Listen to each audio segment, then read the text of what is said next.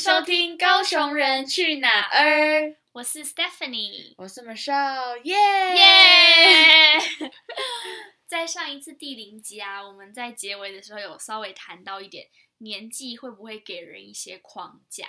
然后我们想了一想，觉得哎，这好像是一个还不错的 topic，对啊，想要跟大家一起分享。嗯，而且我也觉得蛮有趣的是，假如我们每个人都可以活到一百岁好了，那二十五岁这个阶段好像是你人生的四分之一。嗯，那我不知道大家对于就是你二十五岁，你的人生四分之一，你有没有什么期待，或者其实有一个理想的状态？对，而且我觉得现在跟我们一起收听这个 podcast，可能你还没有到达二十五岁，所以你对你的二十岁有一些期待，也有可能你已经过了二十五岁这个阶段。那我觉得也可以想邀请你回头看看，那二十五岁的那一年，你有达到你自己给自己的期许吗？那米需要先聊聊你好了。二十五岁，你觉得在比如说你二十岁的时候，你想象中你二十五岁是一个什么样的样子啊？我原本想说，我二十五岁的样子大概是，嗯，刚结婚，因为我原本理想结婚的条的年纪是二十五岁的时候，然后我以为我可能会去个什么电视台工作之类，因为那跟我本身大学的科系有点相关，所以我觉得以为我会去电视台工作，然后。可能会很忙碌啊，然后因为电视台工作可能就是你要半夜工作，然后时数也比较长。对，然后或者是我其实也觉得可能自己在做一个还不差的工作，因为也工作两年，至少可能有一个还不错的薪水了，或者是有一定的呃水准。然后可能就是跟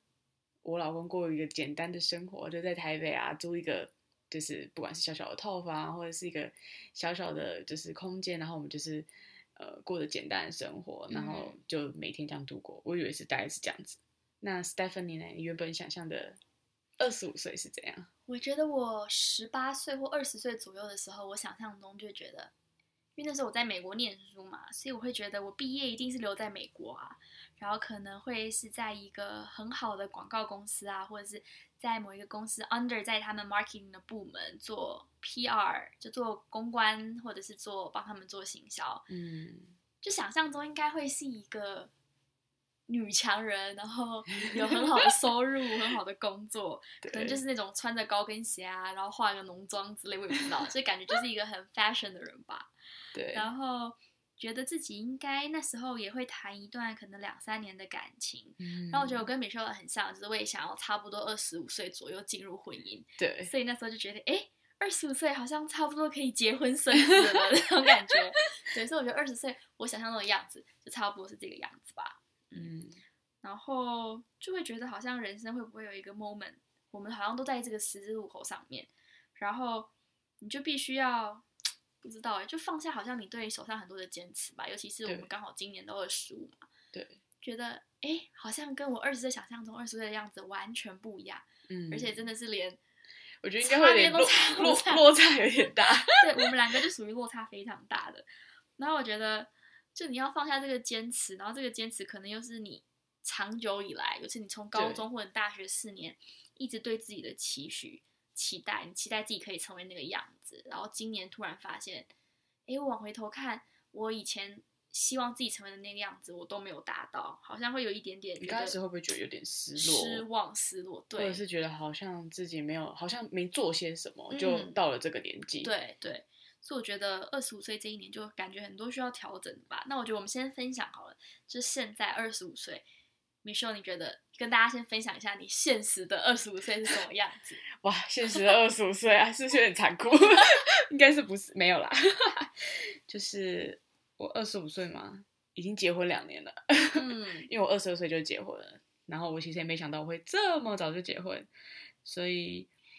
蛮特别的。然后二十五岁现在有了一个小孩，刚出生一个月，哎，还不到，快一个月了。嗯，然后去年我们差不多八月的时候，就跟我老公一起搬到了奥克拉荷马州，因为他来读研究所，所以我就跟他一起来，然后可能陪他，然后顺便偶尔接接一些小 case，然后经营一下什么社群媒体之类的。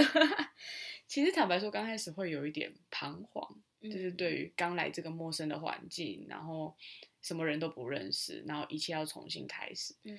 就是其实人好像有时候。离开你那个原本在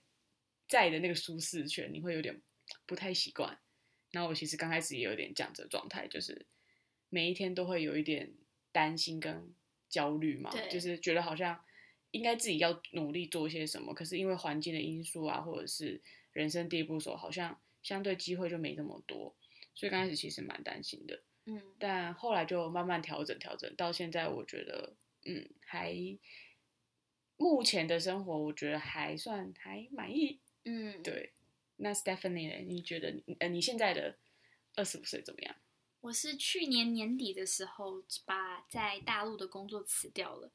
然后其实我觉得蛮特别，就是我毕业也快一年半两年了吧，但我毕业以后从来没有做过任何一份工作是跟 marketing 跟广告相关的工作。对，然后你的工作就是蛮奇葩的。对对，这也可以跟大家分享，就我当了呃一年多一点点的秘书，然后之后去当了零到三岁的老师，然后原本二十五岁该有的样子，想象中是要谈一段感情、结婚生子嘛，但我是谈了一段两年的感情，没错，但是呢分手了，就是 就我二十五岁生日的时候就没有对象，然后我就觉得天啊，完蛋了，我该不会要孤老终生了吧？我每次都跟他讲说他想太多了。然后还记得二十五岁生日的时候，我朋友一起就在帮我在温州，那时候我们在温州的海底捞一起庆生。然后在庆生的时候，我就有一种感觉说，哇天啊，二十五岁怎么会是这个样子？这完全不是嗯我想象中的。对，然后会很失落吧？我觉得那一天其实就是很多人帮我庆生，然后还有什么朋友送花来我工作的地方啊，哇，但是其实我内心没有因为，我是一个很喜欢过节日的人，但是我那天其实一点都不开心，嗯，然后觉得，嗯，好像自己没有达成对自己的期待，好像在国外待了这么多年，但是为什么只有这个样子？所以会有嗯很多否定自己的声音。对，我觉得难免的。，对，然后会有一点点觉得很失望，嗯，但是调就是要很多调整自己吧。对，对，然后我我觉得调整这件事情真的很重要的，因为如果你一直执着或是钻牛角尖在你，好像觉得自己什么都没有，或者是觉得自己好像不如嗯、呃自己期待，或者是社会给你的期待，然后你就一直会往那个死胡同里面，就是一直钻。然后我觉得你就一直看，一直钻的时候，你就会越钻越，就是你的情绪就会越下去，就越嗯 down，、然后你就嗯会有一种一蹶不振的感觉，就觉得我就是一个烂人，或者是我就是怎么那么废这种感觉。而且我觉得二十五岁又是一个好像大家会很认真审视自己的时候，对因为你刚好从大学毕业两三年，然后又在一个刚踏入社会，不是说很短，但是毕竟有一些社会经验的时候，所以我觉得这个时间点刚好我们停下来去思考一下，二十五岁我们有没有达成就是自己心目中理想的样子，好像是一个蛮合适的时机。对，我也这么觉得。嗯那我们刚刚就聊了一下我们原本二十岁可能对二十五岁自己的期待，还有我们现在真实的一个情况。我觉得大家应该都是对于二十五岁前后有蛮大的一个落差。当、嗯当有落差发生的时候，调整就可能伴随而来嘛。对，所以调整这件事情，我自己觉得它不会一夕之间就突然有什么改变，然后它也不会一夕之间你这个调整就会变得好像我就调整的很好。对，它是一直需要很反复，就是有的时候你肯定会对自己失望，你要重新找回一个 right track，一个对的对一个轨道，继续往前就好像一直不断提醒自己。对对，所以我觉得这件事情也很需要被训练，尤其我觉得年纪慢慢大了哦，就是希望不要有更多的时候有很多情绪上面过大的落差。对对，那 Stephanie 那时候是怎么调整你自己的心态？你要不要跟大家分享一下。我觉得还蛮幸运的吧，就是年底辞掉大陆的工作，然后刚好决定回台湾一阵子。然后因为疫情的关系嘛，所以就要面对隔离。是隔离小天后，对，隔离很多次了。有机会可以跟大家分享，就是我年底回去的隔离是我人生中隔离的第四次了。超多次，我每次都说这太厉害了，要是我的话可能疯了。但我的前几次因为都是集中嘛，就是都是自己一个人什么的，也没有办法在家里。但这一次就台湾嘛，所以是居家检疫，对虽然也不能跟外界接触，但是我觉得在家里就会有一种很安定、很安心的感觉。对然后，所以那十四天，我觉得自己有很好的休息吧，虽然也觉得好像有点废，但是突然觉得，哎，好好休息，好好 slow down，然后有点 reset，重新开始的感觉很好。嗯，因为我一直是一个对自己比较严格一点的人，然后目标很强烈，对，所以我觉得过去这五六年、六七年一个人在国外，我很少有时间可以真的好好休息，对真的慢下来，因为在国外的生活真的是很多情况逼不得已，你必须要独自去面对，对，然后独自去承受很多的压力、很多的声音，还有你面对委屈也好啊，或者是你面对比如说那时候失恋啊什么等等的，就是有很多很不 OK 的状态，你必须要去调试。所以我觉得久了对就会让你自己钉在那里。就好像一直告诉自己要坚强啊，或对。对对，所以我觉得这一次回到家，也刚好在二十五岁这个阶段，我自己是原本有很多的失望或失落，但是我得，觉得透过隔离这十四天，虽然没有办法跟外面的人接触，但是哎，知道自己在家，知道爸爸妈妈在身边，这样的感觉很好。对所以那两周我会让自己觉得，就算每一天都是吃饭睡觉，然后没有什么特别有实质意义的事情发生，但是其实能好好的休息，然后能好好的重整自己是很重要的。对，我觉得这非常重要，因为人有时候忙碌久了，你停下来，你反而会有一种不知所措，不知道自己要对对干嘛。对，就会很慌。对，嗯但我觉得如果适时的停下来，然后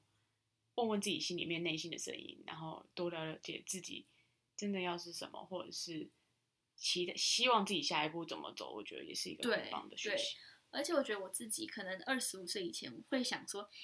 会想的都是一个比较大的方向吧，就是可能每个人都有梦想嘛，我要成为律师，我要成为医师，我要成为老师，我要成为工程师，什么各种各。种事，但是后来好像发现，哎，现在二十五岁了，然后沉淀了一下，觉得今年的自己，我好像当然还是希望工作上面有一些成长，对但是会更多 focus 在自己我的部分吧。就会嗯许许下的愿好像就会变成说，诶，我想要花更多的时间在我在乎的人上面，嗯，我想要花更多的时间，比如说把我一直想要学更好的西班牙文学好，然后我希望每一天可能有一个小时的时间可以看书，就感觉是比较实际，每一天我能为这件事情多付出一点努力的。对，然后我当然会想象我三十岁的时候，我可能要已经要生两个孩子啊，我可能已经 结婚啊等等。但那一些大方向以外，我就不会去想说，哎，我会，呃，就感觉现在在想象的未来，不像十八二十岁想象的未来了。就好像不再是说我要成为怎么样的人，我要做什么多大伟大的事情，嗯，而是比较更多实际跟务实的。对，就想把每一天很扎实的活出我想要活出的那个样子，去关心那些我在乎的人，或是去嗯把每一天我想要传达出去的情感传达出去。对对，那米雪，我也想要听听看你是怎么样调整自己的呢？我觉得刚开始我其实也是处在一个，就是因为我个性是也会一开始想就会越想越多的那种人，嗯但是我就某一天我就告诉我自己说，好，请停止这些，就是不要再这样想了。然后我就开始给自己就是每天都定一些小目标，就是可能我一整一整天我可能要完成什么事情，什么事情，什么事情，就是可能不同。比如说，我觉得我可能一天要写一篇文章，那我要拍一个影片，或者是我一个礼拜要有怎么样的一些小目标。我觉得人有时候会把目标想的很大，嗯。然后你就觉得那目标很遥远，对，然后你就会开始啊，算了，今天做不好，就开始，就你会开始会有一种，我一直离那目标很远，那我好像也就相对很难达到。可是如果你是定定每天可能有一个小目标，或者是一个礼拜给自己有一些期许，说不定呃可以做些什么事情，比如说读完一本书，或者是呃，就像我那时候是我想要完成几支影片，我觉得就是从这些小细节当中，你当你完成的时候，其实是你对自己是一个很大的嗯，就是你发现，哎、我好像也做了不少事情。你回头看的时候会发现，哎、我好像也做了真的不少事情，也不是我想象中的这么糟糕。嗯，而且我觉得人其实有时候蛮有趣的，就是当你很忙碌的时候，你就觉得啊，我没时间做我想做的事情。对，可当你真的有时间的时候，你就觉得很慌张，我好像是不是没有用，或者我好像是是一个没有价值的人。嗯，但其实我觉得这时候才是真正很好的时间，你开始去做你想做的事情。对。就比如说我们现在正在录的 podcast，